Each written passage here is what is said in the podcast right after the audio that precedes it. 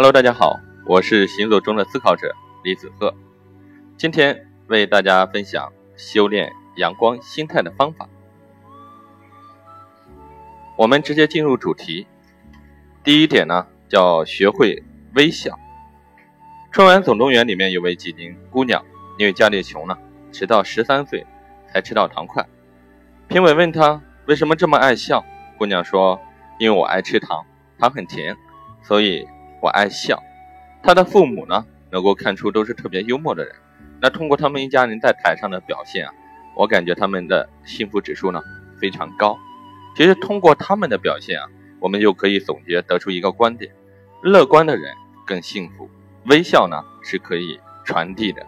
所以说我们要多去微笑。李连杰曾经说过，微笑是世界上最厉害的武功。当一个人要求打你的时候，你对他微笑，可能你就可以化解一场这个战斗吧。所以说，我们要多去微笑。第二呢，多去交几个阳光心态的朋友。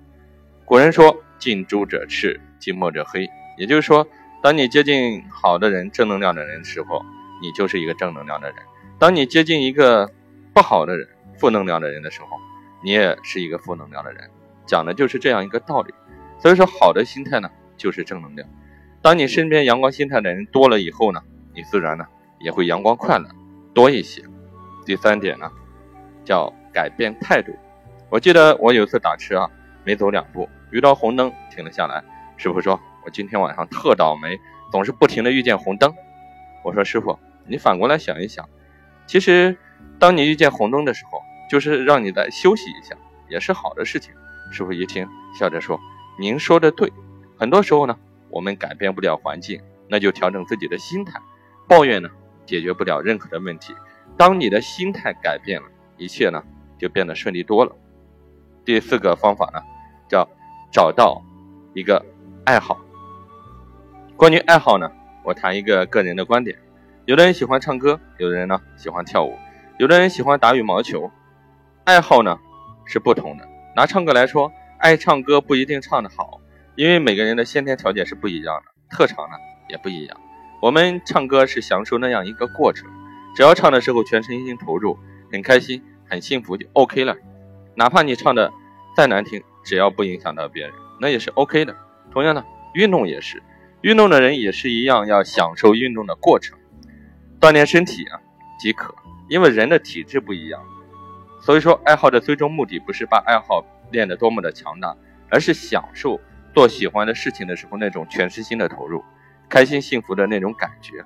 当然呢，如果你能把爱好培养成自己的特长，那是最好不过了。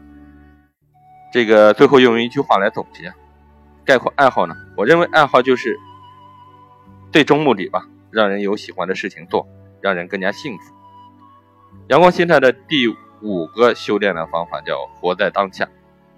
借用一个故事来给大家讲述什么叫活在当下。《传灯录》里面啊，讲到慧元和尚师徒两个人赶路，走到一条河边，看见一个女子，这个需要过河，但是没有船呢，没有桥，没有办法过河。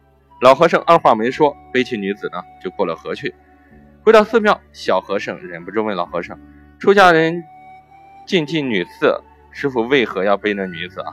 老和尚这个一脸严厉道：“我早放下了那个女子，你怎么还背着？”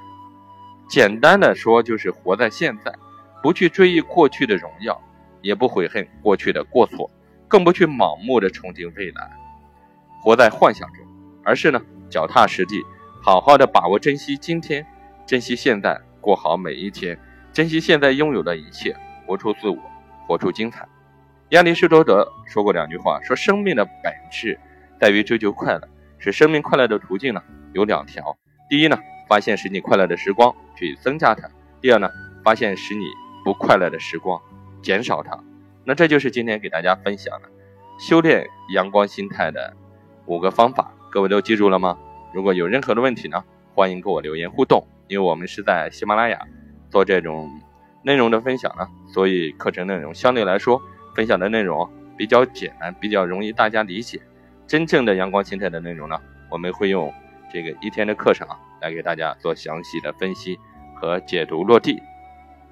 下节课呢，我会给大家分享以上谈了这个修炼思想的五个方法，最后呢，我会给大家做一个总结，如何让学到的内容进行更好的落地。如果你想听我更多的分享呢，欢迎订阅我的专辑《提升思想的十堂核心课》。有什么问题呢？在我的这个分享下面跟我留言互动，我们保持链接，多多交流。下节课见。